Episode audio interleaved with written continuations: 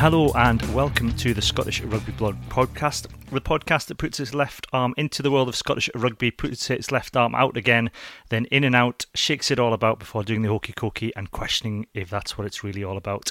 Um, I am Cammy Black, and this week we're going to be reviewing Edinburgh's difficult second album under Richard Cockerill to decide if it's a white light, white heat, or a use your illusion. Um, we um, we had some people, I think, on the blog asking why we weren't doing uh, a Glasgow post Pro 14 final um, podcast, and the answer to that is they lost. so that's the reason why. If, if they had won, we would have um, sort of showered them in glory. Yeah, sort of blown the blown the horn and and mustered the Glasgow troops to, to review it, but it, there seemed very little point. Um, we'll be doing the Glasgow review next next week when we'll also be talking about the the badge. It, it felt I didn't really want to do that to Edinburgh fans to spend um, ten minutes of the the Edinburgh season review talking about Glasgow's nice shiny new badge. Um, but so joining me on this ramble through the 18-19 season, it's our regular Edinburgh correspondent Sandy Smith. Evening all. And we have also got editor of the blog, Rory Baldwin. Hello. Don't forget you can visit the blog scottishrugbyblog.co.uk. We're on Twitter at scottrugbyblog or at Cammy Black, as well as Instagram and Facebook, who I'm still not very happy with for taking all my money and putting trying letting somebody advertise spanners on uh, on the web page. Um, but you can also email us podcast at scottishrugbyblog.co.uk. Please don't email me about the spanners. A lot of emails about spanners. I can't help you. Um, we'll crack on with this. I, I, asked you both. Now, I had a brainwave this afternoon when I was writing the notes for this, and I and I'd written about being Edinburgh's second difficult second album. Um, Sandy, if this was Edinburgh's difficult second album, which album would it be and why? Uh, well, I'm I'm going to go uh, for uh, Stone Roses' Second Coming okay. because it was just such a disaster that the band split up afterwards. Hopefully that will not be the case with Edinburgh, but uh, um, that was the fact they only got, as you probably know, they only got two albums, so there you are. Um, but potentially, potentially it could also be um, uh, Counting Crows, which in their second album was recovering the satellites, and uh, unlike their debut, uh, which uh, August and everything after, um, only sold two million copies when the the uh, uh, the first one was seven million. So that's that's maybe more appropriate because it just didn't quite live up to the to the hype for the first one. Yeah, and I mean, but it is, it is quite a good album actually. Yeah, I, I mean, it, it, on its own it stands alone, but uh, I, I, think uh, probably not to the record companies like it. No, but no, not when you don't sell. Eh? Uh, but August never and everything after, I think is we digress. This is not Desert Island Disc, but it's uh, it's a great album. it may yet become that. Yeah, yeah there's there's something in that though, isn't there? That, I mean, I suppose Counting Crows is probably more apt because they're still together, aren't they? Yeah. So you would yeah, hope, although although that haven't haven't repeated the success of the first album, so you kind of still hope that Embra don't go that way. It's, I mean, the Stone Roses, I guess we, we we just have to hope that Embra don't split up now, and then we yeah. spend the next sort of decade with lots of rumours of Richard Cockerill getting the band back together. yeah, and the occasional occasional matches, you know, down the line. Yeah, just to keep everybody happy. you could have who would you have? Maybe maybe Darcy Graham could be Mani, and he goes off to join Glasgow Warriors. yeah. Um, Rory, what did you have for the the, the difficult well, second album? Difficult. It's interesting actually. Um, I thought it could it could quite easily be uh, REM, uh, in which the Reckoning came after the Murmur. Um, Arctic Monkeys' favorite worst nightmare. That's a dreadful uh, album. Depends on your take on take on the uh, take on the season, I suppose. Uh, the Cl- Clash's second album, giving them give them enough rope, which um, I think nicely sums up the self-destructive nature of Scottish rugby teams. Yeah. Could apply to any number of their performances. Um, Bruce Springsteen, The Wild, The Innocent, The E Street Shuffle. You could rename that uh, Pierre Schoeman, Darcy Graham, and a wander down Princes Street during the festival, but it's it's not quite as catchy. it doesn't um, in the, same ring. in the end, I went for actually, Cammy, uh, you've you've totally killed killed it with your uh, with your use your illusion comment because according to the Wikipedia, GNR Lies is Guns N' Roses' second studio album, even though it's not really. It's not really. But, no, um, it doesn't count. I'm going to go for GNR Lies because it just blatantly wasn't as good as what came before. That's fair enough. Yeah, I, I thought I got, for some reason I was I was good I was going to make a Chinese democracy joke, but then I realized that's like officially their sixth album. And um, hopefully we don't get into Chinese democracy territory with with with Edinburgh where they just keep going on and on and on without actually delivering anything. And when it does, when Please. they do get there, it'll be very disappointing. Um, I went with the Bends, uh, very solid, and in some ways, it's a progression from the first album. Um, probably gives some assurances that they're not one-hit wonders, but the the best work is hopefully yet to come.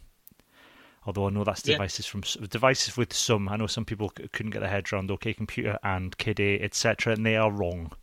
Um, oh, okay. I, I, yeah, the Bends is my favorite album, but then it's yeah, no, I, I, I agree. It's, it's probably the most accessible of them all. Yeah, I would guess. I did one one other choice that I did almost uh, almost suggest was Whitney Houston's second album. Oh wow! which was which was I mean I didn't know this until I found a, a page that had a list of everybody's second albums on them and found loads of examples. But Whitney Houston's first album was called Whitney Houston, and her second album was called Whitney. So it would be more of the same, just a little bit less. well, I suppose what we started off calling him Richard Cockerill, and he's, he's firmly cockers by the second season, so that kind of works. Yeah, yeah, yeah. it's got to be an improvement. Yeah. Um, well, I mean, we'll, we'll, we'll go right back then, right back to the to the, the distant mists of time and last last summer. I mean, it, it all started quite well. Um, there was there was a lot of hope. It's at the start of the season. The news of a new purpose-built stadium in time for the 1920 season, and we'll we'll mm-hmm. discuss that later on. Um, 1920 or 2020. Uh, no, the the original proposal was it be ready for the 1920 yeah, season. that's right. Yeah. Oh, excellent. Um, and um, probably the biggest rebrand of the club for a while with the um, the, the, the orange castle that then I think about three weeks after it was launched, everyone realised it was an up, it was an upside down E, and went, "Oh, yeah. that's that's cleverer than we thought." Um, ah, okay, I thought it was a Lego brick. Yeah. Um, into, I mean that that rebrand. I mean, we we've just had the Glasgow one, Sandy. I mean, it, it, was divisive at the time. How does it How does it feel sit with you now? We've, we're we're a season in. Yeah, I, I, I mean, I, I have to say I was a I was very much in the uh, the doubtful category at the time. Uh, the colours didn't. Well, the colours actually probably bothered me more than the than the uh, the badge. The badge is just I felt it was just the way it was. Things are always that happens, but uh, uh, the the change of the colours because I mean I I don't go back far enough to remember uh, them playing in those colours before. Although I did go away and look at it and try and find out, but. so I mean, it was always red and black for me, and I, that that hurt probably hurt more than the uh, the badge. Um, but now I have to say now that the the, the, the colours look quite good. Um, I mean, and uh, as does the as does the badge. I mean, it's obviously it's very blocky and simple, but it it seems to do the job, and nobody's complaining. In fact, more people probably complaining about the. Uh, the advertising in the back of the guy's shorts and anything else now. um, I mean, the, the shirt, Rory. I mean, it was it, I, when it came out, I, was quite impressed. It's it's a nice shirt. It goes well with jeans for the you know for the fan, the casual fan wearing it. It's yeah, it's I mean, actually it has, a, a, a, rarity for a rugby shirt. Yeah, it's I mean it's navy blue, which means you could wear it to Scotland games if you you know if you can only afford one extortionately priced piece of rugby uh, merchandise, then it's kind of it, it can double up. I think it was I think the the navy blue thing was a good idea if for no other reason than you know Glasgow playing black quite a lot of the time, um, so it gives them a little bit more differentiation, not having two teams just playing in black the whole time. Um, yeah, I mean, I, th- I thought the the new kits were, were actually pretty smart. They're probably um, the best Macron kits uh, since probably the Scotland shirt with the, the tartan on it. Um, and yeah, I, I've almost, you know, you've almost you almost forget about uh, that, Edinburgh played in, in, black and red for so long now. I mean, we've just kind of got used to it. It's these things are always a bit of a shock when they come along, but um, you know, everyone everyone kind of gets gets behind them as long as it's you know as long as they don't change the colours again next year. Then then you know the, the fans would probably start to feel a bit taken advantage of. But um, yeah, I think you know I think it's fine. But that that um, the logo, yeah, it's like Jeremy Beadle's hand now. All I can see is an E on its back every time I look at it can't see the castle anymore. No, no. Um, I, I mean, and, and then we, we get into the, the, the sort of pre-season, Sandy. I mean, there was a convincing win away against the Falcons, and then a narrow defeat to Bath at Megatland. Um, the yep. last game they played at Megatland. I mean, I think everyone felt quite positive going into the season. Yeah, I mean that, that was certainly my impression. Um, um, I mean, the game against Bath in particular, I thought. They, I mean, it was one of these ones where you, everybody changed at half time as you would expect, and but uh, you know there was plenty in there to actually be to be positive about. Um, I mean, the you, I mean, I think everybody was just expecting we would things would probably carry on from taking off from where they had the previous season, but obviously didn't quite work out that way. Um, and then it doesn't all go to plan then when the season actually starts, though, does it? No, no. to say that, I mean, I mean, I think it, to be honest, almost the first two games kind of typified the the, the where the failures of actually came this year. Can you know, uh, opening week, opening two opening away games, which I think, if I remember at the time, was a was a bit strange because I think everybody, just about everybody else, got a, a home game at least second. Um, we were away twice. Um, uh, obviously, first to Ospreys and uh, and then uh, across to the, the Kingspan. Um, I, I, mean, I, I remember writing at the time that I thought that John Lacey had had a, a shocker against the Ospreys, but now I can't quite see what exactly what it was he did that was so bad. But uh, um, I think it was probably just we weren't very good. Um, whereas Stuart Stuart Berry did, you know, have some moments in in uh, a game against Ulster that you were confusing. But then again, the last we could have won that game and come away from there with a with a victory, even if uh, um, Simon Hickey had actually taken a bit of time with his kick. I mean, he had a penalty on 79 minutes, kicked it, but took you know did it far too quickly. I mean, I'm now moaning about something that obviously in the last couple of weeks people have moaned for the opposite reason for, but uh, you know uh, they were able to kick off, and we failed to secure the the, the kick off, and then they ended up uh, getting another another penalty. So we had um, a victory snatched from our uh, from our claws at the very last second, and that was just naive, to be honest, more than anything else. Do you, I mean do you, do you think that maybe you know in, with the benefit of hindsight, Rory, that that sort of poor start to the season sort of sort of kind of always haunted Edinburgh in a way throughout the whole year. Yeah, I mean it's one of these things that you see, you see, you see it more. You see the kind of the the damage that it does when you have that have the the run in at the end of the season there that, that Edinburgh have. Um, you know, jumping ahead a wee bit. Um, there was there were so many games that they had to win. You know, they had to win them all, or they had to start picking up bonus points, and that pressure at the end of the season when everybody's that much more tired. There's more injuries to take into account. Um, it, you know, it really, it really does help if you can pick up the wins that you should early on. I mean, yeah, they they they beat Benetton early on, but they beat them by a point at Murrayfield. They should be. Um, I guess we, we probably didn't know that this was going to be the season that Benetton kind of clicked a bit and, and came good. Certainly started kind of challenging the, the middle to upper levels of their, their conference. Um, but yeah, the, you know Edinburgh, based on last season's form, would have been expecting to to win that. Maybe you're not going to beat Leinster at the RDS, but um, yeah, they they took a while to kind of uh, to to sort of find their find their find their stride. Um, I mean, I don't think it was helped that they never quite got uh, you know Matt Scott and Mark Bennett playing together um, through the through through the season. Um, I think they're still still kind of struggling to to work out a first choice backline, and it'll be interesting to see with all the new guys coming in next season how you know how they mix that up. I mean that that Leinster game because I remember watching that, and that was probably Sandy's kind of encapsulated Edinburgh's season in a way because there, there, was five points in it not long after half time, and and Edinburgh had a, a, reasonably good second half, but then. Well, Leinster do what Leinster did, and they kind of, you know, there's yeah. three three quick tries. But I don't, uh, from from recollection, I don't, I don't think those tries necessarily came from any sort of superiority from Leinster or, or, or any difference in class. They were all sort of moments of Embra's kind of switching off. Yeah, I'm, I have to be honest. I'm, it's one I don't really remember all too well, but yeah, I, I, what I do remember is that that we weren't we weren't outclassed on that but it, it, just felt as if we were never going to be able to actually win. I felt like one that you know will come away with uh, you know maybe an air of respectability, but not not an actual uh, not actual points as such. Um, I mean, and that again, that was the that was the uh, I think that was the fourth game of the season. So uh, up until that was the, you know the third of four away game, a third of yeah, three out of four. Out of you know, four, yeah. it's coming.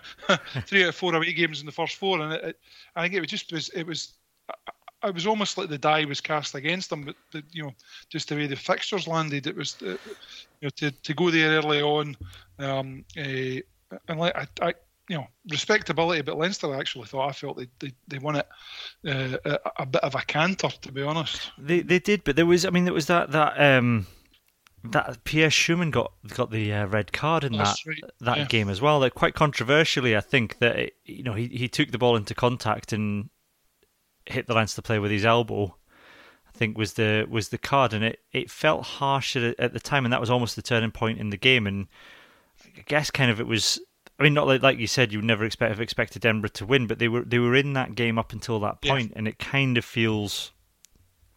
He got four week ban after that as well.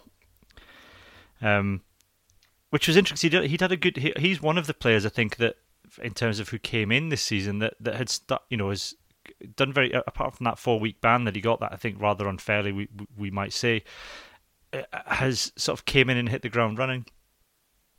Yeah, for sure. I mean, and, and, just to touch on that, saying I mean, hasn't I don't think he's actually changed his style of running with the ball since then. I don't, you know, it, it, that's still a, a, feature of the way that he uh, takes a contact. So it, it, did feel a bit harsh at the time.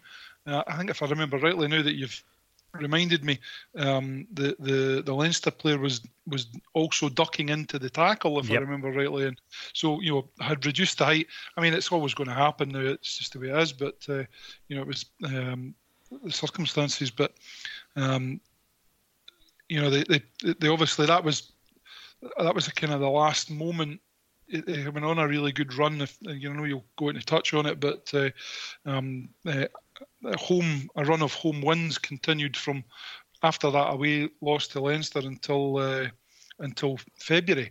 Um, but it was obviously away stuff was still the still the issue. But uh, um, uh, I mean, it's the I remember it just to go back to the Benetton game. I felt that um, because they had a kick in the, the last seconds of the game to uh, to win it, missed it, and it, so I remember tweeting afterwards that it was like uh, Steve McQueen in The Great Escape because it was we were so lucky to get away with that. Yeah, um, I mean, I, I think I, we, I remember at the time with the, the Pierre Schoeman thing that we, I think somebody somebody got in touch with us at the time to say that they'd met him after the game. I think it was after the Benetton game, actually, in the car park at Murrayfield, and he'd reenacted the entire thing for them. Um, yeah, I think I remember that too. Yeah. um, I mean, things got slightly better, Rory uh, or, or, certainly it felt like Edinburgh had turned the corner in the next two games. You got 31, like like uh, Sandy was saying, was 31-30 against Benetton, then 37-21 against the Cheetahs, but then get beaten away to Zebra. Yeah, yeah. It's it, uh, the, the, the um, it's the it's the uh, the age old age old thing. Um, it's it's the big games managing to, to do that and then going away and losing one that you really you really got no business no business losing. With all you know, all due respect to, to Zebre, and yeah, those those are there's a there's a you know there's a, a few people suggesting that maybe um, bad refereeing through the season has cost cost Edinburgh or um, you know the, the, fixture list is probably to blame. I think it's probably a cumulative effect. There's been some games there's been a couple of dodgy decisions. Some games there's been um, just really silly individual errors um, and some games the team just hasn't quite turned up. Um, you know that that Zebre one is probably probably one of them, and you know you can certainly look at the you know the last uh, the final game of the season as well. They um, they were probably probably guilty of that for understandable reasons, I suppose. Yeah, I mean it's interesting that that zebra game because it, it comes I think every it comes around the time of the Scotland camp for that that random Wales game, doesn't it? So so yeah. I'm looking at the match report now and you know, there's Jamie, Jamie Hodgson, Mungo Mason, and Callum Atkinson coming off the bench. So it really was kind of bare bones time, Sandy, around, you know, around that time in terms of injuries and, and players lost to the Scotland. Yeah. I mean, it, it was, although that on one hand, you're, you're absolutely right, but I mean, we also on that day, there would, uh, uh, started, uh, uh, the immortal Ross Ford, uh, Simon Simon Berghan, uh, Luke Hamilton, who at that point had been having a really good season. Um, uh, Bill Mata, uh, Henry Pyrgos, Dean and Johnstone, that had been the, the centre partnership, as Rory had been talking about, but in the absence of um, Bennett and Scott and Darcy Graham. So I mean, they did have they did have quality on the pitch, um, but the only problem was that the quality we had was was trumped by the fact that the the, uh, the zebra said, if I remember rightly, that uh, um, uh, Conor O'Shea had released all his internationals back to zebra that day, uh, so they all played, uh, whereas obviously the likes of Stuart McInally and um, Grant Gilchrist uh, were retained in the retained in the Scotland squad. Um, I think I remember writing that, that, that it was you know it was a sensible decision for Conor O'Shea because to you know, for Zebra to get a, a an important home win was probably uh, more important than because I'm sure it was the All Blacks that were playing. It was fairly sure they were going to lose to the All Blacks, and uh, so you know it probably didn't make any difference. So it probably suited them, um, whereas obviously um, we got nothing out of it. And it it was more, I think, it wasn't just we didn't just lose; we were actually heavily beaten. Um, I mean, 34-16. It was um, I think they capitulated towards the end, to be honest. Yeah, I mean it's interesting, isn't it, Roy? I mean, you you look at the teams that Edinburgh lost to, and Zebra, Dragons, and Kings. I mean, Zebra won three games, and one of them was against Edinburgh, mm. and they only play them once because of the conference system. So you can't. I mean, really, you can't expect to be getting towards playoff territory or sort of the the even the sort of a Heineken Cup playoff territory if you're losing those games. Yeah, um, and it is the it is that thing that that's that's dog you know it's dogged Scot- Scotland teams or Scottish teams for for long enough is just the, the, kind of inexplicable don't really turn up looking like they're all that interested um, when there's a team there for the beating. And you think why not? Um, especially you know you you'd be reasonably certain that Cockers is going to send them out there with a with a bit of fire in their bellies. Um, and yeah, just to, to see that see that go missing is quite it's quite dispiriting. Um, but then I suppose it you know it kind of it played into I guess it made the it made the European stuff when that when that rolled around seem even more kind of uh, even more unlikely because of the you know the the start to the season that Edinburgh had wasn't wasn't all that great. Um, and I mean, as the as the uh, as you, you said there with the, the players players being released um, back to back to Zebra, but not to not to Scotland. Um, Edinburgh, I reckon this season they probably suffered a wee bit more than they have um, in previous seasons. I mean, Glasgow obviously yeah. are, notorious for for getting getting annihilated by international call-ups and losing, you know, half their half their squad, if not a whole starting fifteen, and that sort of thing. But I think almost the success that, or the relative success that Edinburgh had, the unexpected success Edinburgh had last season. Um, I guess maybe maybe hurt them because a lot of guys who had maybe been bubbling under or not getting quite getting the starts for Scotland suddenly, you know, their form last year had made them had made them, you know, clear standouts. Stuart McInally, obviously Hamish Watson has always has, been there thereabout, um, but guys like say Simon Simon Berghan, you know, um, and obviously the, the second rows, um, and Gilchrist, you know those guys are suddenly um, those guys are suddenly genuine Scotland contenders. So they get you know there's probably mo- Cockerill was probably losing more of his squad than than he'd maybe expected um, to the international side of things. And you know Edinburgh, he's only been there a year. Edinburgh haven't had the time to build the depth out that Glasgow have been working on. That's you know Dave Rennie's been working on bringing through the younger guys, so that when um, you know, because he doesn't have a huge budget to just buy in loads of Aaron Crudens to to cover cover in, in international periods. Um, so he, you know, he's bringing through the younger guys and making sure they've had the, had that game time, and it's not a complete just here you're getting thrown in. Here's a you know here's a trip to Munster or whatever. Yeah. Um, and Edinburgh have I don't think Edinburgh have, have necessarily been able to do that yet. There still seems to be a little I don't I don't know about the youth. I think I think Cockerill actually maybe trusts his younger players more than he trusts his fringe players, if you know what I mean. The guys like Luke Hamilton or the Sean Kennedys of the world.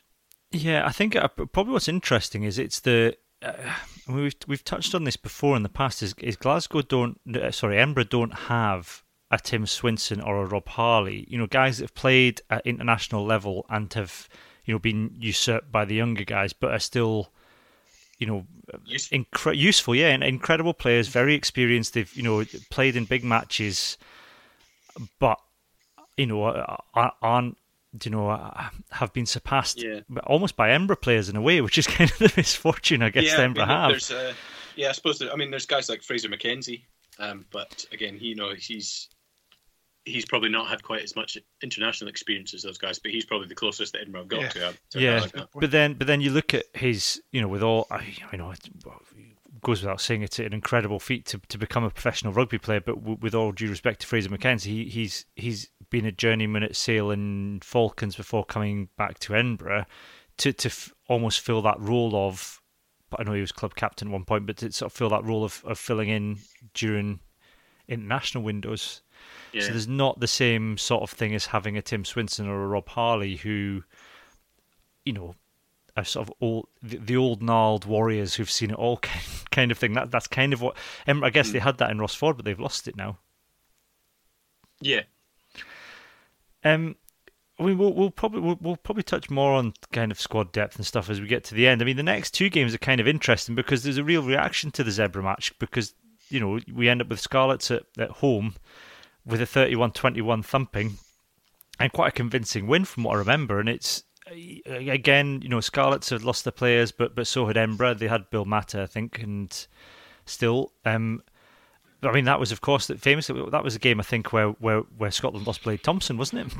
That's right. Yeah, uh, he he uh, was concussed that night, and only just as you as you know came back to the last couple of games of the season for Scarlets. I thought just to uh, just to touch on uh, what Rory was saying here and yourself was saying, uh, Cammy, that uh, I saw that uh, Kevin, uh, our statsman, had said that uh, Edinburgh were the only side uh, this year to have beaten both the conference finalists, top the top the conferences, and also lost to the bottom two teams.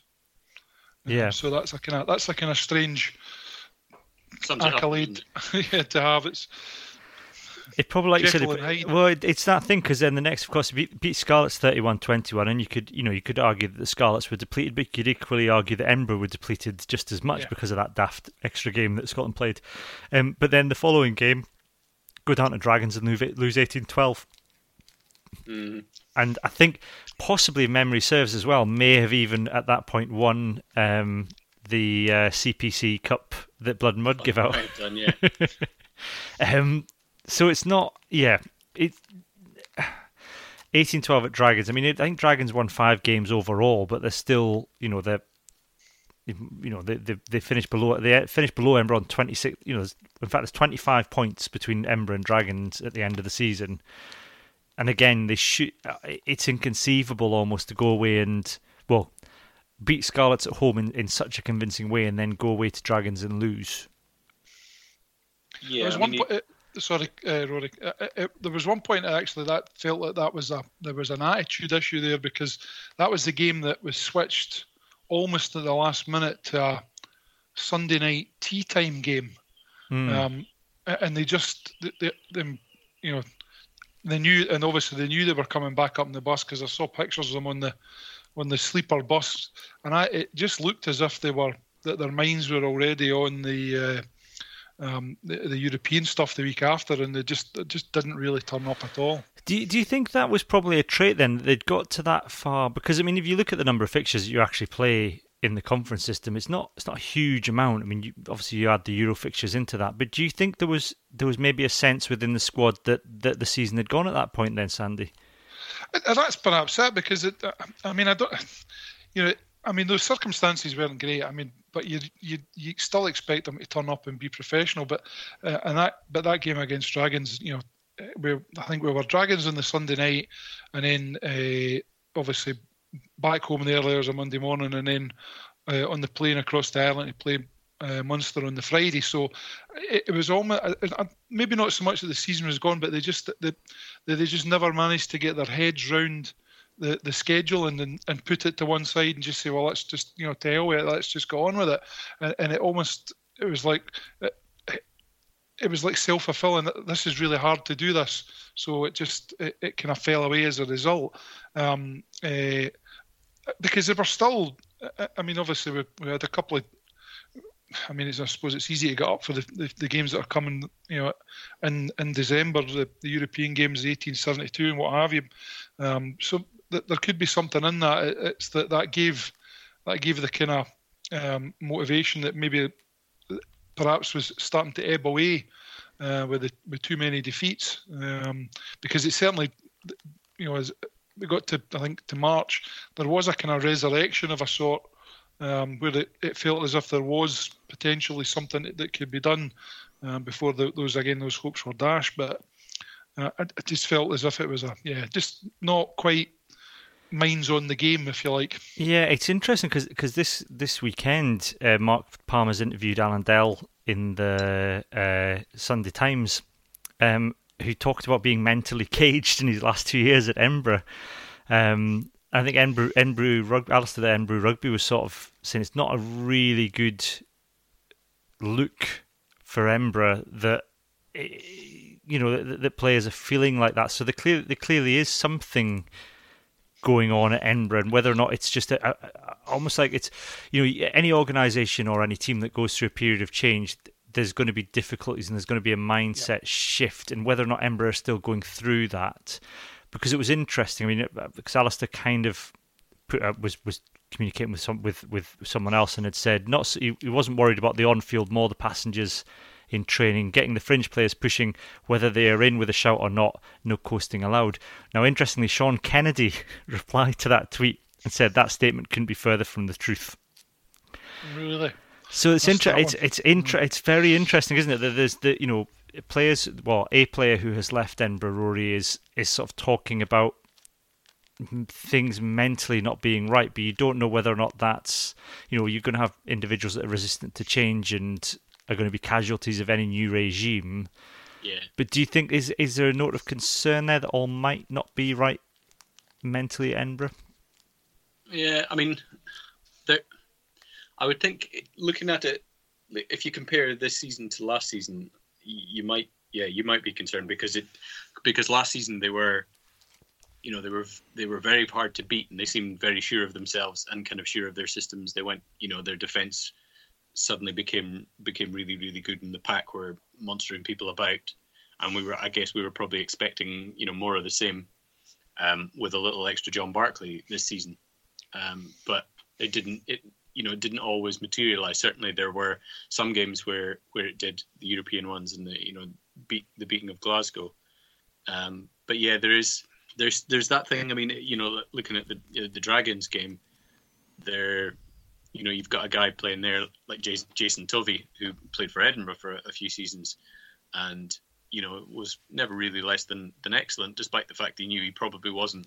You know, he probably wasn't a long term solution because it's a Scottish club and they want to bring on Scottish qualified tens. Although, I mean, if you look who was playing for Edinburgh against the Dragons, I think it was probably Hickey, yeah. and you know he's he kind of came as a as a as a great hope and you know a, a player with some potential, um, but hasn't really managed to get past Jaco van der Walt for what, whatever reason, um, and you think, okay, this is this should be this should be your your opportunity. There's a chance uh, chance to go you know go third in the conference with this this win. It's the Dragons, yeah, they're at home, but you know you'd think that you've well any professional team would fancy their chances, but certainly um, even even a team who, whose confidence is maybe taking a knock, Edinburgh should have should have uh, should have fancied themselves to to do something down there.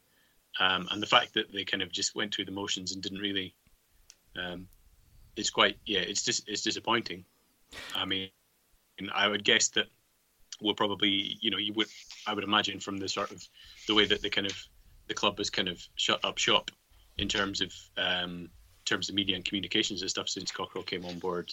Everything's a little bit more closer, you know, a bit closer to the chest. Um, I would I would imagine that's probably reflected. You're not going to hear players who are staying speaking out or, or having a problem with anything. But yeah, it's interesting the the kind of wee grumblings that we're hearing from the from the guys that are leaving um, about about what's going on. But I, it's probably one of these things you won't hear too much um, until there's a you know a bit more distance. Maybe yeah. Until you know until Dell's been away for a while. I mean, obviously the problem is that the SRU is such a it's such a, a close knit organisation. Obviously, Edinburgh and Murrayfield are, are are one of the same at, at certain times of the certain times of the year, and obviously he still has Scotland ambitions. He doesn't want to, um, he doesn't want to fall foul of the bosses. So I would imagine he's probably not going to, you're not going to hear, hear too much that's that's controversial. But Yeah, I mean it is it is interesting. Obviously, you know Cockerill was at Leicester for so long, and he instilled a very successful culture. But then there was a time when that just wasn't working anymore. Um, I think it would be unlikely that it's happened to Ed, you know Edinburgh. In a season and two well two seasons now. What took him you know a decade or whatever to happen to him at, at Leicester in terms of you know losing the the dressing room anything like that. I, I still think um, I still think Edinburgh are, uh, are a work in work in progress. Yeah, I mean it's interesting. We've we've kind of skipped ahead a little bit because I've, taken my eye off the Heineken Cup fixtures, of course, but do you think there was that sense? Because I mean, obviously the, the, the opening game, we get. I don't think anybody really expected them to win away at Montpellier, um, but then there's that game at the end of October, 40-14 away to Toulon, which I think yeah. I don't think anybody would have predicted that, would they, Sandy? No, I, I, I mean, in fact, you can you can probably say before the start of the Heineken Cup, Edinburgh were probably expected to be bottom of that group. I don't think anybody gave us a, a, a snowball in hell's chance of doing anything. Uh, I mean, as it as it turned out, obviously the other teams were perhaps not at, at their absolute best. I mean, you can see what's happened to Newcastle at the end of the year, but uh, I mean, I think the, the I mean the, the the narrow loss away first and foremost, I think was a kind of almost a kind of sort of wake up call. Um, uh, and I think that, that, if I remember rightly, that was the occasion that uh, um, that the Simon Berghan and was it Magnus Bradbury crossed just before they they should have scored, um, and uh, if they had got that try, the game could have been different. But obviously, the, just it was on the line. I mean, they were they were unopposed, but just the one in front of the took the ball and they were they, they, they got it taken away from them. But um, I think it was a kind of I could almost I almost sense that they realised well, well ha- hang on a minute, we we can actually play this team, uh, and if we're losing so narrowly away, then you know we can we can do some certainly do something at home, which they ended up. Uh, um, which they ended up doing against Toulon the, uh, a week a week later. Yeah. Yeah, I mean, I don't want to take anything away from from Embra Rory, but do you think? I mean, maybe with the with the benefit of hindsight, you look at that. You know, we look at that group at the start of the season. We think that's you know, Sandy's right. Embra are, are looking at being bottom of that group, but now you come to the end of the season, you think, well, you look at the other clubs. I mean, Toulon aren't the Toulon they used to be. Montpellier have, have, have struggled so much that Big Vern Cotter has been shoved upstairs, and Falcons have been relegated from the Premiership. So, I mean, how much of it is a strong Edinburgh performance and how much of it is that Edinburgh caught those teams at the right time, so to speak? I think, yeah, it's diff- it's difficult to say. You don't want you don't want to um, take anything away from Edinburgh because it was a fantastic achievement. I mean, you don't you don't get into the the knockout stages of Europe by being uh, complete rubbish, but at the same time, given where Edinburgh, you know, given the rest of Edinburgh season in terms of the finish and the the conference, the kind of the stuff that we've already talked about, the the potential, you know, the, the switching off at times, you're thinking, would that team have beaten the Toulon of of a few years ago? You know, def- definitely not. They're they're not quite the they're not quite the force um, that they've they've been. Um, but still, you know, the, it was a the, those those results were were kind of fantastic. I mean, they didn't they didn't just scrape past Toulon. they yeah. pretty yeah. much hammered them. Um, and I don't think anyone's anyone saw that coming. Um, and plus, you know that that was the game with the with the Mata offload, wasn't it, or was that later? Um, uh, no, that uh, that was um, that was away to uh, Montpellier. Yeah. No, sorry, no, away to uh, Toulon. Yeah, it was that game, wasn't it? It was that, that, that big win, yeah. Yeah, yeah it, it's it's interesting. yeah, it's interesting though, isn't it? Because because uh, uh, that almost sort of gives Edinburgh a little bit of a, a, a, kick up the bum, so to speak. Because then you get, you know, you, you the form hasn't been great in the Pro 14, but then you know, there's a couple of pick up that those couple of wins in Europe, and and then quite convincingly you know, retain the 1872 Cup, Sandy. And, uh, you know, it'd be, it for all we're accused of bias, and, and it tends to be accused more of bias against Edinburgh, I think, than, than the other way around, although we are accused by both sets of fans of being biased. But but perhaps we should spend some time. We, it's only because we didn't have Sandy on the podcast. Well, that's yeah. true. Yeah. So uh, let, us spend some time we'll talking about those eighteen those eighteen seventy two Cup wins then, Sandy. I mean, because I mean they're both both fairly convincing. Yeah, and, and you know, and I think the one thing before I even talk about the game, I'd just like to sort of say uh, that uh, obviously there was lots of silverware to play for this year, uh, and only one Scottish club has any. So it seems quite clear to me.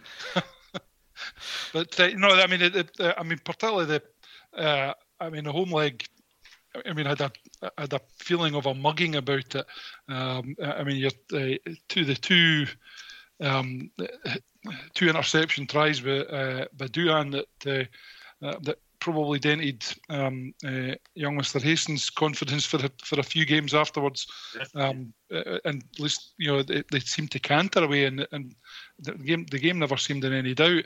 Um, I, I, think even I probably didn't think we would go uh, to Scotstoun the week after and do what uh, uh, and, and and round it off, but you know, it, particularly as we our away form was so poor, I think at that point we were saying that the the only after that win that was the only our only away win all season, and it didn't really count because it was still in Scotland. So, um, it, so it was uh, yeah, I, it was definitely a you know if you're looking for highlights in a in a difficult season, that was uh, that was definitely one. And you know, and it, and you know, I, I mean, you can get a bit churlish about it. You know, it's only the 1872 Cup, but you know, it, it's a bit like when people complain about teams only winning the League Cup and they call it the Diddy Cup, but but when they're when they when they reach the final, their fans are still uh, still celebrating. So it's you know it's not quite no, the same thing. It's interesting, isn't it? Because it's it's really sort of come into its own the 1872 in the last couple of years. I think there's always I think that the die-hard fans on both sides would say there's always been that rivalry, but I think as both sides pick up fans and latterly probably more so Edinburgh, that there is a bit of an edge to it and players would always they, put out those promotional videos, don't they, where they have old players coming on saying, "Oh, there's always been an edge to it." But I think actually now that it feels like it's it, it matters to both teams now, Rory. Yeah, I mean, it's I always like with the 1872 Cup. I mean, quite often the games aren't aren't that interesting. You know, aren't yeah. that exciting in terms of uh, entertaining attacking rugby, but uh, there's always a little, well, there's always a lot of edge. Um, I, I, one of my favourite games is trying to guess which of the non-Scotland qualified players are going to have a fight or push the niggle because obviously all the guys who know each other and their mates in Scotland camp you tend to not start handbags with each other but it, it's always you know so it'll be a, a, a or a um or uh, you know somebody somebody like that who's who's uh, who's start starting you know picking on Zander or whatever and um and you know that sort of thing going on quite a lot, trying to trying to find out who's because uh, there's yeah there's always always a bit of handbags, and I think there is yeah there's definite there's an edge. Um, there's the the rivalry. I think uh, in in an increasingly polarized society, it seems to seem, people seem to want to be part of you know be part of a tribe and and have a, have another another with a capital O to boot. Yeah. Um, and I think you know that uh, that they seem to like that. Obviously, the, the Glasgow crowd are, are definitely a, a, raucous bunch, and they're you know fiercely fiercely loyal to their to their team. So I think if if Edinburgh developed something or an element of something similar, I mean it's Edinburgh we're talking about here, so the, the fan base is slightly different. Um, assuming you know they, they reach out to the traditional rugby heartlands. Um, and uh, yeah, it'll be good. It'll be good to see that see that rivalry grow. I mean, it, it there's always that. There's always the the the thing with the two Scottish Pro teams is you've got that um, you've got the area outside Scotland who you know both teams represent. You know, speaking as someone who's not from Edinburgh or Glasgow, um, and you see that you know with the with the Glasgow um, with the, the Pro 14 final, where there were you know swathes of fans from all over Scotland who went to, to, support them. So it's almost like the 1872 Cup is the is the one almost the, like the little bastion of tribalism and aside from that, most most Scottish rugby fans, I think, wish both teams well, or you know, wish would wish the other team well, as long as it's not their team they're playing against. Yeah, yeah. I mean, it's interesting after that, Sandy, because it, it, really, I mean, it's almost a shame that the Six Nations happens because it, it kind, you know, there's a real boost when you look at some of the results that the Embra get. There is a bit of a, a bit of a, a, a wee wee fill up for for Embra. they start putting results together in the aside from the away to the Southern Kings. But you know, it's a, it's a hard it's a hard trip that for a one-off game, I yeah. think, and you've got to acknowledge that a wee bit. But but they do start picking up some results, and, and again, Europe goes well. Um, but it's just that it's I mean, really, it's a lack of consistency. It almost comes as a, came as a surprise, I think, to Edinburgh that, that when they beat Leinster, that all of a sudden, oh, hang on, lads, we could be, you know, we could be in a shout of the of of, of making a playoff. Yeah, no, and, and I mean, it, it, it I mean, we went.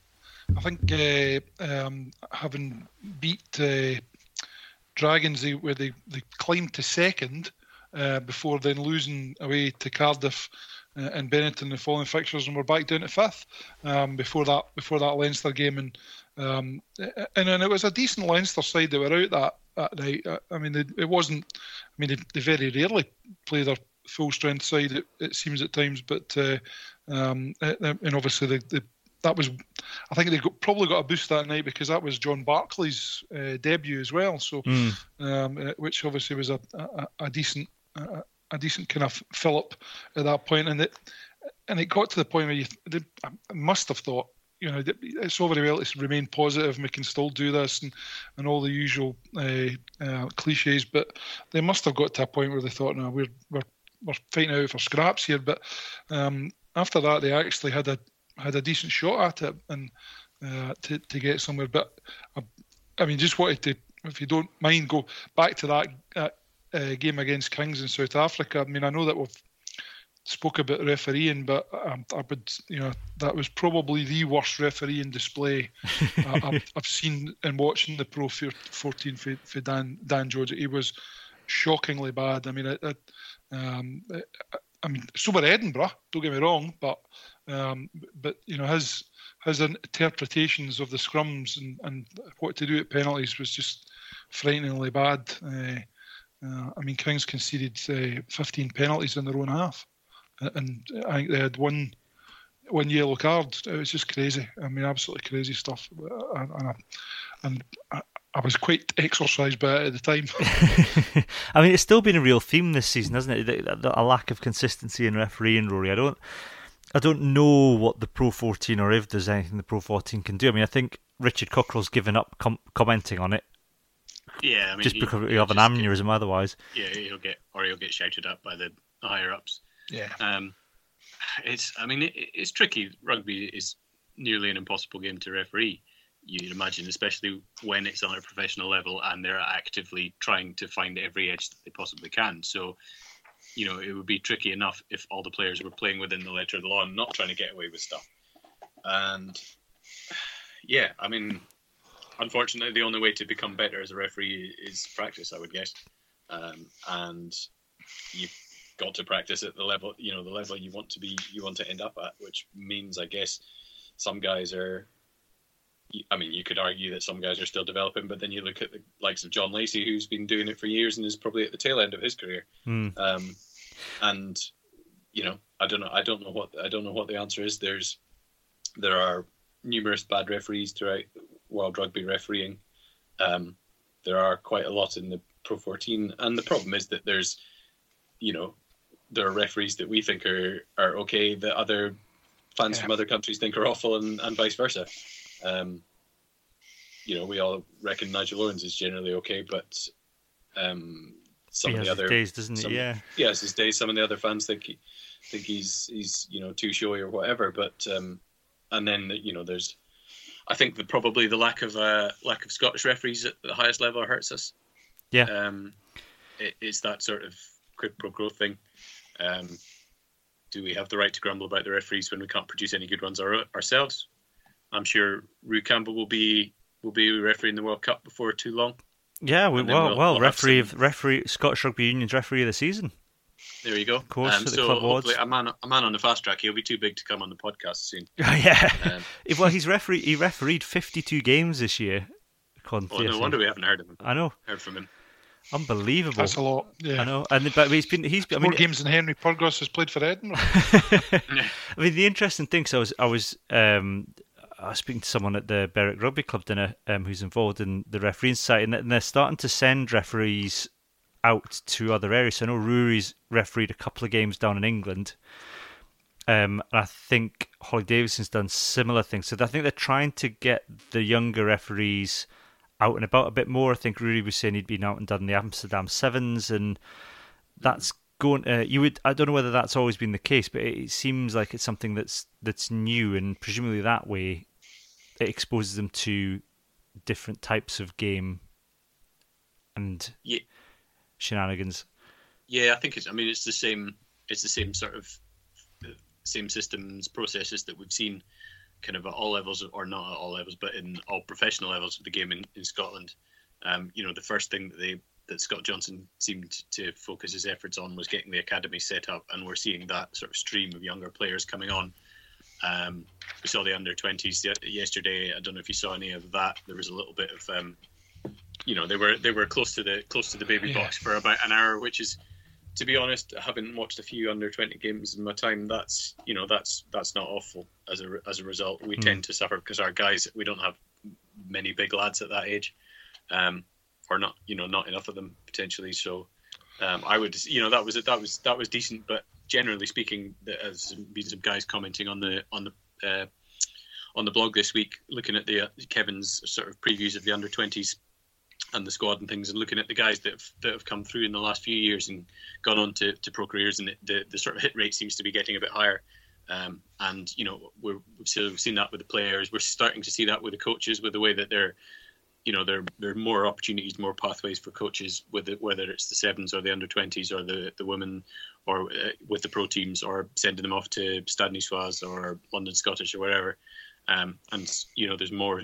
There certainly seems to be more visibility of of Scottish coaches, younger Scottish coaches, going out and getting that experience.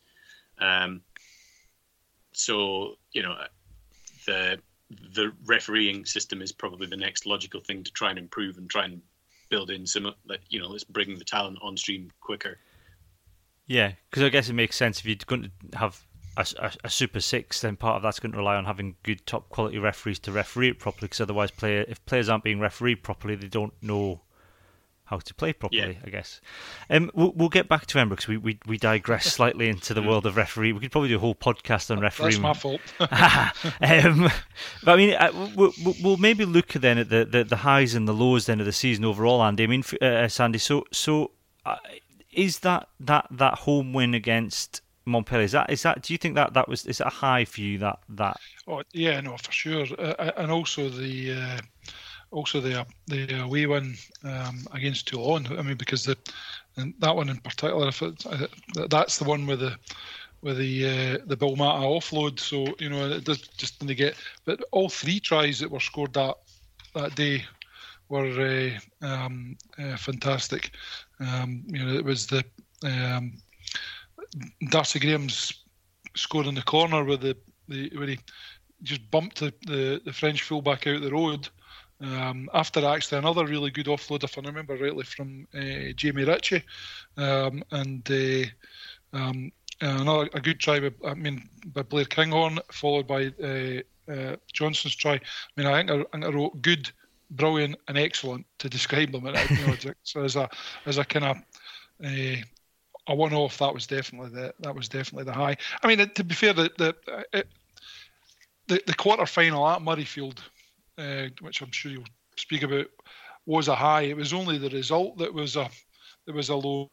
To be there and with, a big crowd that was there, and um, and it, it, it did feel pretty special to be honest. So uh, it was a high on a kind of personal level. Yeah, but yeah, I mean Europe in general, Europe 1872, you know, the first two legs certainly, and uh, um, uh, um, yeah, the quarter final just because it was a big event. I mean, how much of a missed opportunity do you think that was then, Rory? That that Munster game because actually the, the, the final result's fairly close, and you know Embra yeah. were in it for for you know 70, 80 minutes. Yeah, I mean we you know we, we talked about um, some there, there were just little moments in in the, in a lot of the closer games that. Uh, that, un, that undid them in terms of the kind of overall progress in the season, where perhaps a, a loss could have been turned into a draw or a win. Um, I think you've got to look at Schoeman getting binned for barging yep. the the Munster barging burn.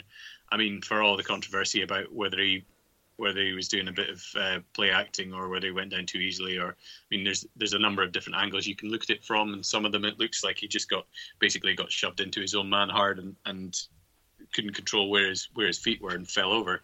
There's others where it looks like he's um, he's auditioning for a, a, role as an extra in an Arnold Schwarzenegger movie. um, but yeah, that regardless of, of of the intent from the opposition player, if he hadn't have kind of shoved him, he's not getting binned there. At Edinburgh, we're we're just building momentum nicely, and that absolutely killed it in terms of the, the remainder of that game. Um, yeah. And the, you know, there's a lot of people commenting on the you know, on, on the the blog afterwards and stuff that that was a game that that they could have won. Munster weren't that spectacular. I mean, we've kind of seen that from them this season. They, Munster maybe haven't been at their at their strongest, um, but Edinburgh didn't really make them work hard enough for that. Um, I, it was kind of it was a little bit similar to the was it was, it was a sort of slightly less intense version of, of what happened to Glasgow in the in the final. Um, mm. it, it, was uh, they just Edinburgh didn't really have an have an answer to the to, to Munster when they decided to take a stranglehold little bit. I mean, the, the final it took that you know that took place at a much kind of higher level of uh, physicality and intensity, and, and, both teams were, were very good that day. But uh, yeah, the, in terms of the Edinburgh, um, they just yeah they just came up short, and I think that would probably that would probably be the most frustrating thing, especially given you know the a few weeks before they'd they'd managed to get through their own efforts, um, you know, get get into Europe, uh, get into the quarterfinals. Sorry, and also obviously make sure that Glasgow got in, into the quarterfinals again before their you know, their own game. So it was you know we, we went into that we came out of that final weekend with um, with two two Scottish teams in the knockouts of, of the Champions Cup for the first time, and then you know the, then both of them promptly lost in the Pro 14 to teams that they probably wouldn't have wanted to lose to. Mm. Um, and yeah, it's not. I think you know that that was probably the high, and then the next the next European thing was, as Sandy says, was from a club point of view was probably a high, but in terms of an actual, you know, in terms of performance and result, yeah. was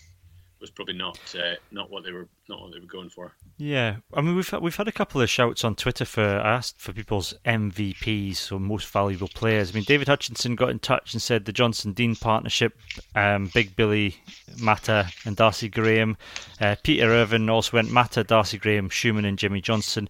I mean it's it's interesting, Sandy, because at the start of the season I was quite dismissive of Darcy Graham, not in terms of you know he's a quality young player, but people were calling for him to be called up to the Scotland squad and all sorts. And here we are. and yeah, I, it's going to be hard to imagine, isn't it, that, yeah. that Darcy Graham won't go to Japan? No, I, I mean it's. I, I, was probably in the same camp as uh, you, Cammy. I, I'd seen him play a couple of times last season, and there was a moment um, that against. Uh, I think we played. It was London Irish at Murrayfield in the, the Challenge Cup, and he actually dived over a player into the corner to score the most you know acrobatic try I think I've ever seen, um, and and I thought uh, that was a that was a changed moment for me because I thought he's either going to end up you know broken in a heap or he's going to be he's going to end up being a star because um, I mean, you know never mind the rest of his attributes he just has no fear. Um, he, he he throws himself into everything you know, you know, 110 percent. Um, but I, I, was of the opinion that he was probably going to be more uh, a sevens player. Yeah. Um, but um, you know, sometimes you, you, you, people come along that make you think, well, you, you, think you know a wee bit about rugby, and the likes of Darcy Graham comes along and confounds all your uh, all your expectations, and uh, I can only imagine he's going to go into it be even greater. But yeah, he'll he'll be on the he'll be away because he's uh, with, with, Scotland. I don't think there's any doubt about that. To be honest, I think he's a yeah, it'd be hard, to, hard to predict physically, Rory, at the start of the season that Darcy Graham would be end up his international season being sat on top of two England players. Yeah, yeah. The Prince of Hawick. Yeah. Um, on his throne. Yeah, I mean, it's uh, it's it's an interesting one because he has, you know, for a guy for a guy whose name is, is Darcy, he's quite he's quite a sort of he's quite a tough character. He, he looks sort of wee and but he he's not as Sandy says he's not afraid to throw himself into it. And I think I mean the the sevens thing is is really interesting because he went away to you know, he went away to the sevens, and like quite a lot of guys, he came back physically, you know, a little bit, just a little bit stronger and a little bit, um, a little bit tougher. And I think, we, you know, I've talked, I've certainly talked about it, and a few of us have talked about it before on the on the pod. Is the the sevens thing. It's not necessarily going to make you a better 15s player, but it's going to make you a better professional rugby player yeah. in terms of just exposure to a kind of because almost like an always it's like you're always on tour. Yeah. Um, you know, you've got that you've got to do that professional thing, but you've also got to manage your you know your food and your training and your recovery and um, and then obviously you're playing against international quality players. Um, admittedly, you know, okay, so the rules are different, but you know the basic skills are there's there's plenty of application, and we've you know we've seen guys come back from uh, from the, the sevens circuit just even to even if they're just given sort of farmed out for a for a few few tournaments, it just seems to it seems to do them do them good. Um, and yeah, I think it would be a travesty if Darcy Graham doesn't go to doesn't go to Japan. Um, even, yeah. You know, even if even if he's not necessarily, I mean, whether whether Townsend trusts him in in a big game or not, I'm not sure. But um, you know, he was he was one of the standouts against uh, against Wales, certainly in the Six Nations. Yeah, and I suppose I guess he's had big games with Embra this year, and that's the that's the key yeah. thing, and that's not something that a player like Darcy Graham would have would have had with Embra in the past, as he's now had the big games. And I do wonder a little bit. I mean, he's kind of I don't know whether or not this actually happens or not, but I, you get the sense that you know Darcy Graham is almost an indication of a bit of a sea change that's going to happen in international rugby. Whereas you've got the Leinsters and the Saracens, and almost like the way England play of like having big physical players and who can strangle the life out of games. And uh, you've also got you know Gregor Townsend and Dave Rennie and and and to a certain extent Richard Cockerill trying to f- find a different rather than playing teams at their own game, rather than playing Leinster and Saracens at their own game. The answer is players like Darcy Graham who are very strong defensively, but are also that that they're not what you would necessarily class an international winger physically. But they can, you know, you don't have any fear with Darcy Graham, having seen him play now, about him taking on a, you know, someone bigger than him, Sandy. Big lad.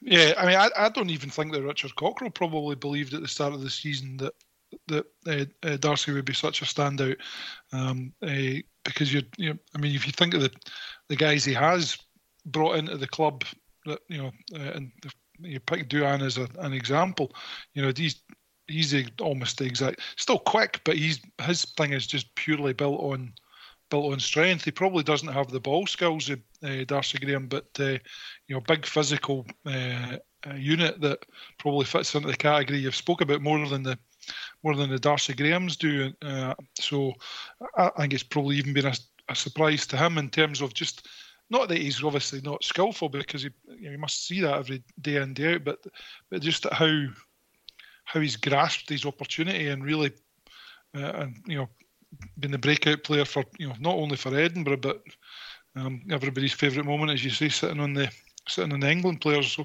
it's a he's he's definitely got uh, something, hasn't he? What what what then? we'll, we'll, round it up then, Sandy. I mean, what in terms of next season? I mean, Embra have already been in the transfer market, although one of the one of those signings has fallen through. Uh, what what kind of what are you hopeful for next season? Do you think that Embra have done enough, or is there still sort of areas of concern? I mean, uh, you still maybe got concerns at nine and ten, perhaps. Yeah, I I, I mean that's uh, uh I used I used the word we need to evolve. I mean, there's like the game plan is very much um, forward dominated at the moment. It, it, when when the backs the backs don't get the ball very often, and when they do get it, um, it seems to be individual moments of skill that that uh, that, get them forward. Um, they're not. They don't seem to have, or, or I don't know. It's Richard Cockerill doesn't trust them enough to to obviously have them be a bigger part of how we win the how we win a game. It, um, so I think that is still a concern. Um, I, I, don't I, I, don't have a huge problem with um, uh, with either of our halfbacks at the moment. I, I mean, at the start of the season, I think what happened with, with Henry was at the start of the season when everybody was had plenty of energy and was up for it. The the uh, um, the kick and mat, the game that he plays, um, which again would have been dictated by, uh, by by Cockers, worked very well. But as you start to become tired and you've got you've got to go 40 phases for every try that you score, and, and you're playing in uh, you know 35 out of 37 games that the club has got this season. It, you know it, it, it, I think it required to be precise. And as the season wore on, tiredness crept in. it, it was no longer precise because it was not not even the the, uh, the kicking. It was also the fact that it, it, also seemed as a kind of deliberate tactic that we weren't challenging anybody in the air. It was the kick chase, uh, the tackle. Hopefully, you know, hopefully winning a turnover, but if not, at the very least, getting the uh, getting the line out that followed, uh, and that seemed to be the that seemed to be the tactic. So, um, I think they need. I mean, we scored uh, probably less tries. We only the only team that scored less tries uh, and as uh, were um, I think probably Dragons and uh, yeah, in fact Dragons and Zebre, 52 tries in the Pro 14. Yeah. Um, only Dragons and uh, Zebre scored less, and and you know you're not going to um, you're not to win or even qualify for Europe with that kind of thing. So that, that that's what they, they need to evolve there. Um, uh, how that's whether that's with this fabled nine that's coming. Um, uh, we'll, we'll, see, but uh, I think the game needs to change a little. I think he needs to trust them more, and the game needs to change because um, you needing forty phases for every try just isn't going to uh, isn't going to help. No, I mean, do you th- do you get the sense, Rory, that, that there there is going to be a, a change in Edinburgh next season with some of the signs? I would uh, I would hope so. Um, I think it it's tricky because I think after the you know after not the season just just passed, but the season before, we thought excellent. Edinburgh have got the makings of a pack. Now they're going to build on their attack, and it, they sort of stayed still, or or perhaps even went backwards in terms of what happened. And I think it is it comes back to what we've we've talked about um, a few times already. Is this is the trust? Does he? You know, the the first fifteen almost kind of picks itself. Does he trust the guys outside that to? Um, and is the fact that he's kind of yes, we uh, having having the core of a team consistent is, is a good idea, but you still have to rotate. Dave Rennie at Glasgow has found a way to rotate his team while still kind of well, they still play with a kind of collective identity. Um, Edinburgh, he, he's picked. They play with a collective identity because it's the same guys he's picking yeah. week in and week out. And as as Sandy said, they're getting tired towards the end of the season. Uh, we know Henry Pyrgos can play fast rugby because he did it for seasons at Glasgow. Um, but for some reason he's electing to do a lot of box kicking, um, some of it ridiculous in terms of the amount you know the amount of time he's taking and that sort of thing. Um, so I think yeah, Edinburgh really need to they need to they need to figure out I, I guess uh, an approach at 10, 12, 13 that's going to work. Um, is is Van der Walt the man to to lead an attack? He certainly has done at times, um, but I guess there's you know, will we see more more from Hickey? Um, I don't, you know, he's not really. It would have been nice to see maybe Edinburgh try and sign someone like, say, James Lang of Harlequins, who could give them that kind of 10, 12, a little bit of uh, a little bit of an option there. But but maybe if you know if he's seen if Townsend sees him more as a centre, then if he signs for a Scottish team, Townsend's going to say, well, you have to play with centre, not not at ten. Um, I think it, yeah, we need to see we need to see Bennett and Scott. There's no word on no word on the in- injury to Bennett that he got in the uh, got in the the Glasgow game. No. But um, oh, having said that, the uh, Fee got in touch on on Twitter and said, according to his girlfriend's Instagram, he's out walking the dogs tonight, so he, he can he can at least walk. Yeah. Um, it's a start. So that's yeah. exclusive, folks. You heard it here first. Yeah, we're always uh, always very grateful to see uh, to Fee and her uh, Instagram stalking. yeah, so I think I mean uh, yeah, I mean Chris Dean and James Johnstone did brilliantly. Um, yeah, they, they, they they were they clicked really well, but I guess it's more of that. Yeah, well, I, I, guess it's more of. I mean, Townsend obviously doesn't see them as test quality. Otherwise, he would have yeah. picked them. They've both come into. The, they've both come into the wider training squad and disappeared just as quickly. Yeah, and which would. You know, reading between the lines would indicate that he's brought them in, had a look at them, and decided he's not. They're not up to what he's already got. Yeah, I mean, you could say, yeah, you, you, could say that he's he's taken the same with, approach with, with Bennett and Scott, I suppose, as well. So none, none of them are really um, doing it for him, I guess. But you know, those two guys have, have had their issues with injuries this season, so it would be great to see them both get a, a, a full preseason. Um, it doesn't look like either of them will be involved in the World Cup, so that would actually be good for you know Cockerill to pick a full complement. Plus, he's got obviously the new guys, the Fijians coming in in the, in the back three, and and and he's got to decide whether he's going to pick Kinghorn or or Graham at, at fullback, and who, which one's a winger, which one's a fullback. Um, when Kinghorn was out, Graham kind of showed that he could he could do fullback as well, and was was pretty good there. So it'd be interesting to see how that plays out because obviously there's a there's debate about it at international level as well. Yeah, yeah. Um, we'll we'll move on then, and we'll we'll come. It's it, we don't want to go too much into how next season is going to go because we'll probably do some sort of season preview podcast at some point um, in between all the World Rock Madness, World uh, World Cup madness. Um, we we've I asked for some uh, centric Where's Doogie Donnelly's um earlier today. Uh, Peter Irvin got in touch on Twitter to say that he saw Andre Strauss in Edinburgh Airport in 2014 when he first signed for Edinburgh. Peter says he plucked up the courage to speak to him and approached him and he said he was a really nice guy, but to my surprise, he had a Kiwi accent and told me that his name was actually Mike Coleman. so that was brilliant. Yeah, I suppose they did look quite similar. Yeah. Um, David Hutchinson saw WP Nel shopping on George Street on the Monday before the Calcutta Cup. He, uh, he he didn't see what he was buying. He did say that WP Nel's wedding ring uh, looks like it was purpose made by a welder though, because of the size of his fingers. Um, and David two from David Hunter, who said he saw uh, Simon Berghan walking uh, the dog with his uh, missus in Roseburn, and he said he now this could be this could be a bit of a scoop, boys. Um, he also saw George Turner unpacking his SUV at lunchtime in Edinburgh on the Pro 14 final day. He said it doesn't look like Turner's moved away from Glasgow. It looks like he wasn't going to the match. So, to what David asks is, is he angling for a move back to become Edinburgh's third choice hooker again?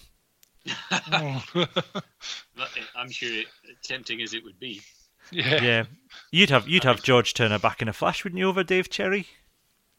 Yeah, absolutely. Yeah, I, I, I, mean, I, I, mean, whether he whether it's second, third, or fourth. I mean, they've also signed the guy from from Kings. Of course, they have. Yes, uh, Williams. Yeah. So I mean, there's a a huge lineup of hookers at the moment. Yeah, well, one question I wanted. To, phrase. one, one question um, that that we haven't asked tonight, which which we, we will well, I'll throw out to, to listeners. Has anybody seen Daryl Marfo? Ah, yeah, you've got till August to find him for us. Yeah, find us Daryl Marfo. I think we, we last heard he was in somebody's flat. I think was last time we heard someone had seen him in a flat somewhere. Um, and I don't think he was even playing for um, whatever Prem team he was playing for. Boroughmuir. Boroughmuir. Yeah. I don't think he's even turned up for them that much. So if, he was last spotted, I think, as a as a sort of like fourth choice replacement sub substitute substitute on a European. I think it was a Toulon game. I think he was photographed in yeah, an Ember yeah, tracksuit. Did, did make a bench, you know, or a twenty fourth man or something. Yeah. So yeah, if if anybody's seen Daryl Marfo or Daryl yourself, feel free to get in touch. Let us know what you're up to. We're always happy to have you on.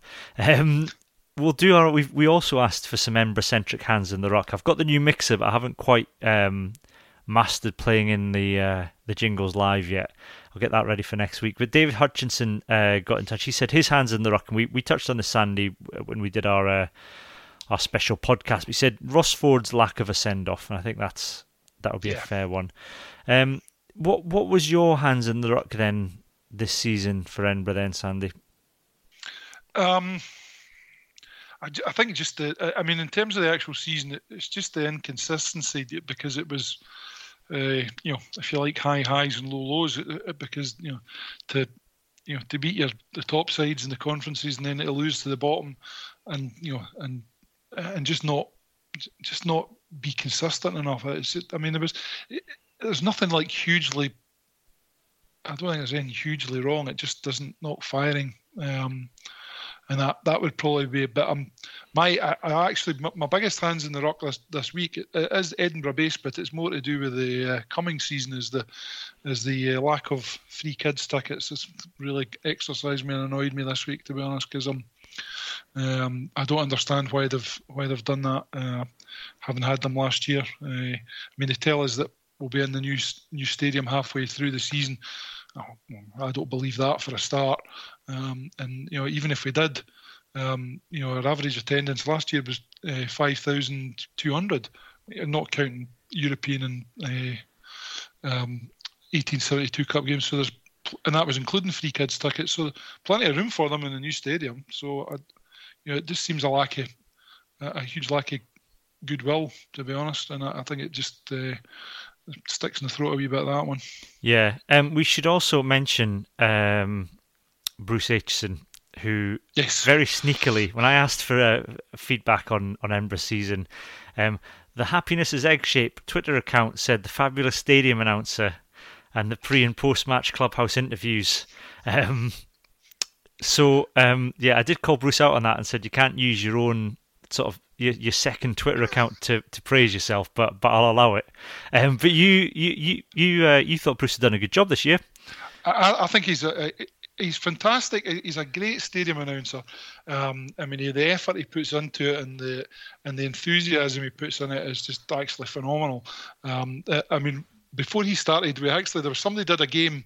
Uh, um, before he started, and actually read out the players' names in the wrong, not not the, the you know 15, 12, but actually. I mean, we, for ages we were talking about um, Fife Doogie.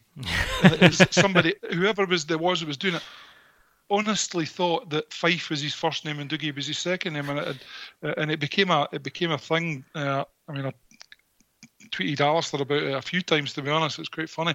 But uh, I mean, Bruce is fantastic. He's a, he, I mean, I think just in general, he's a he's a guy who's just got enormous enthusiasm for, for rugby, but he does a great job with the stadium announcing.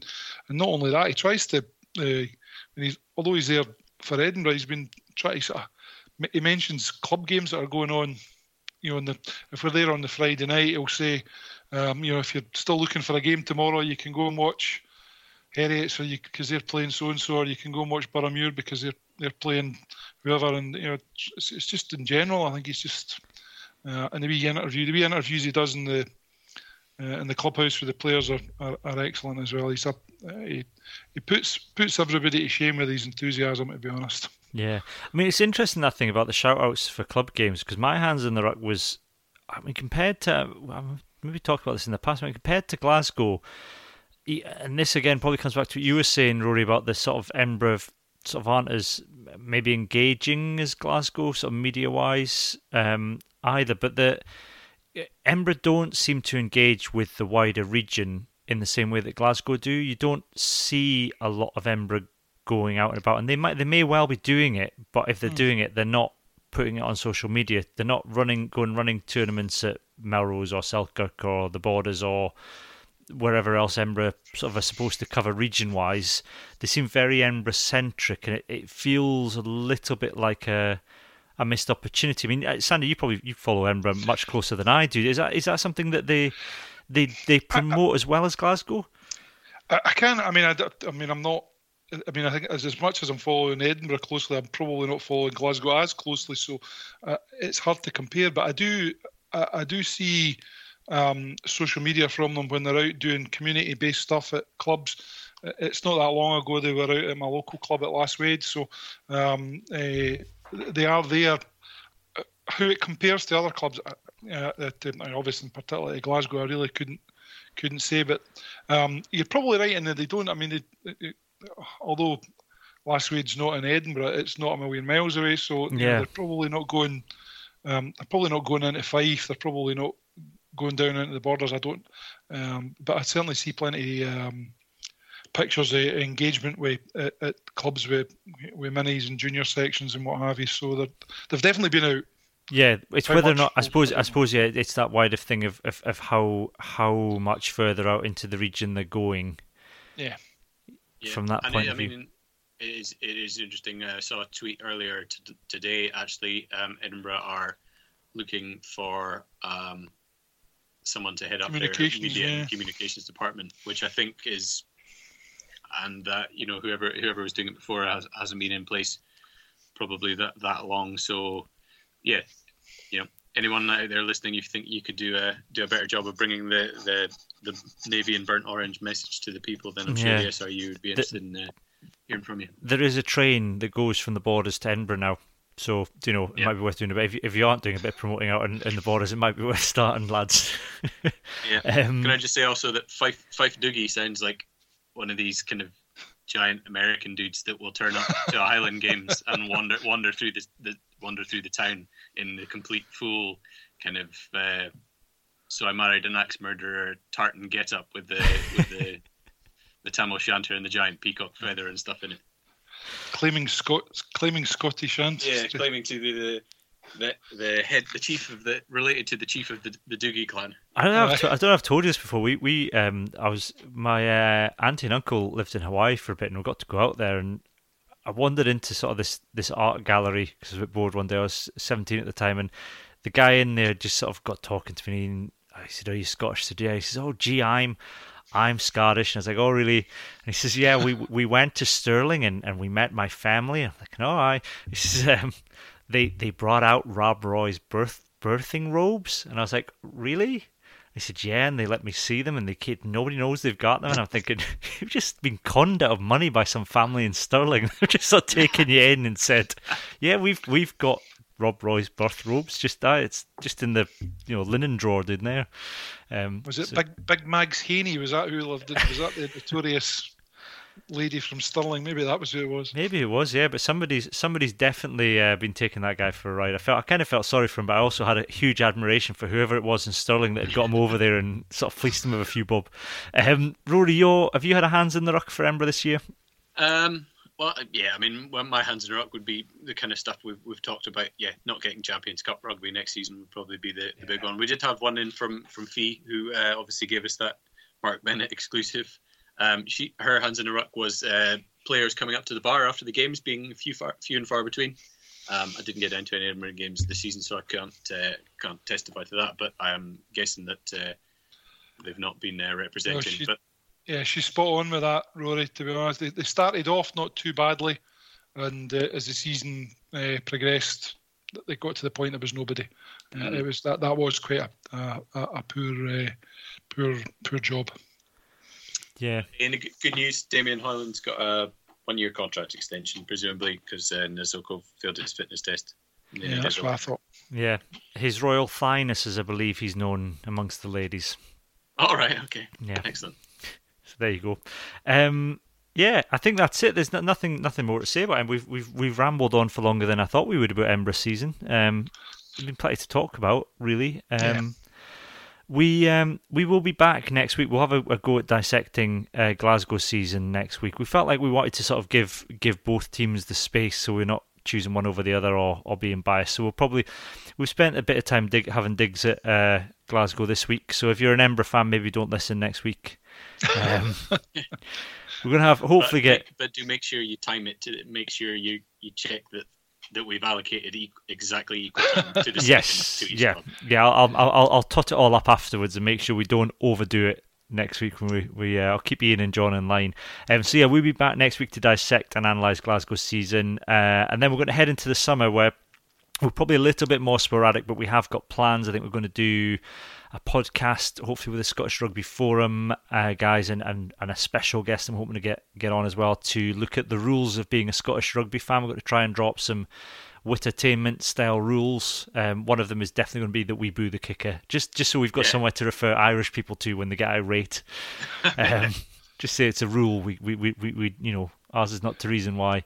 Um, and then we are going to try and yeah, we're going to try and do some historic pods and look at the two of the most. It's hard to look at good um, World Cup games for Scotland, but two of the most momentous ones. So the 1991 semi final. Uh, and then the uh, 2015 quarter final. Just have a look back at those with the benefit of hindsight. Um, we're going to have one which is a bit like a Bandersnatch episode, where I'm coming up with a, a create your own adventure for Scotland's trip to Japan. So we've got a couple of people lined up for that, and then um, I think that's it. I think that's our, that's that's generally our plans for over the summer. So they will be popping up in your podcast apps, and we'll put it out on social media when they're coming when they're coming out. And then we'll be in the World Cup, um, which um, if we can, we will try and record the day or day of or day after each each group match, and then hopefully hopefully beyond. Fingers crossed. Um, so watch this space. Yes. But but for the minute, it's yeah. goodbye from me and goodbye from Rory and Sandy. Goodbye. Hey everyone. Cheers. Thanks, chaps. Nice one. Good, good one. I'm away. I'm, I am going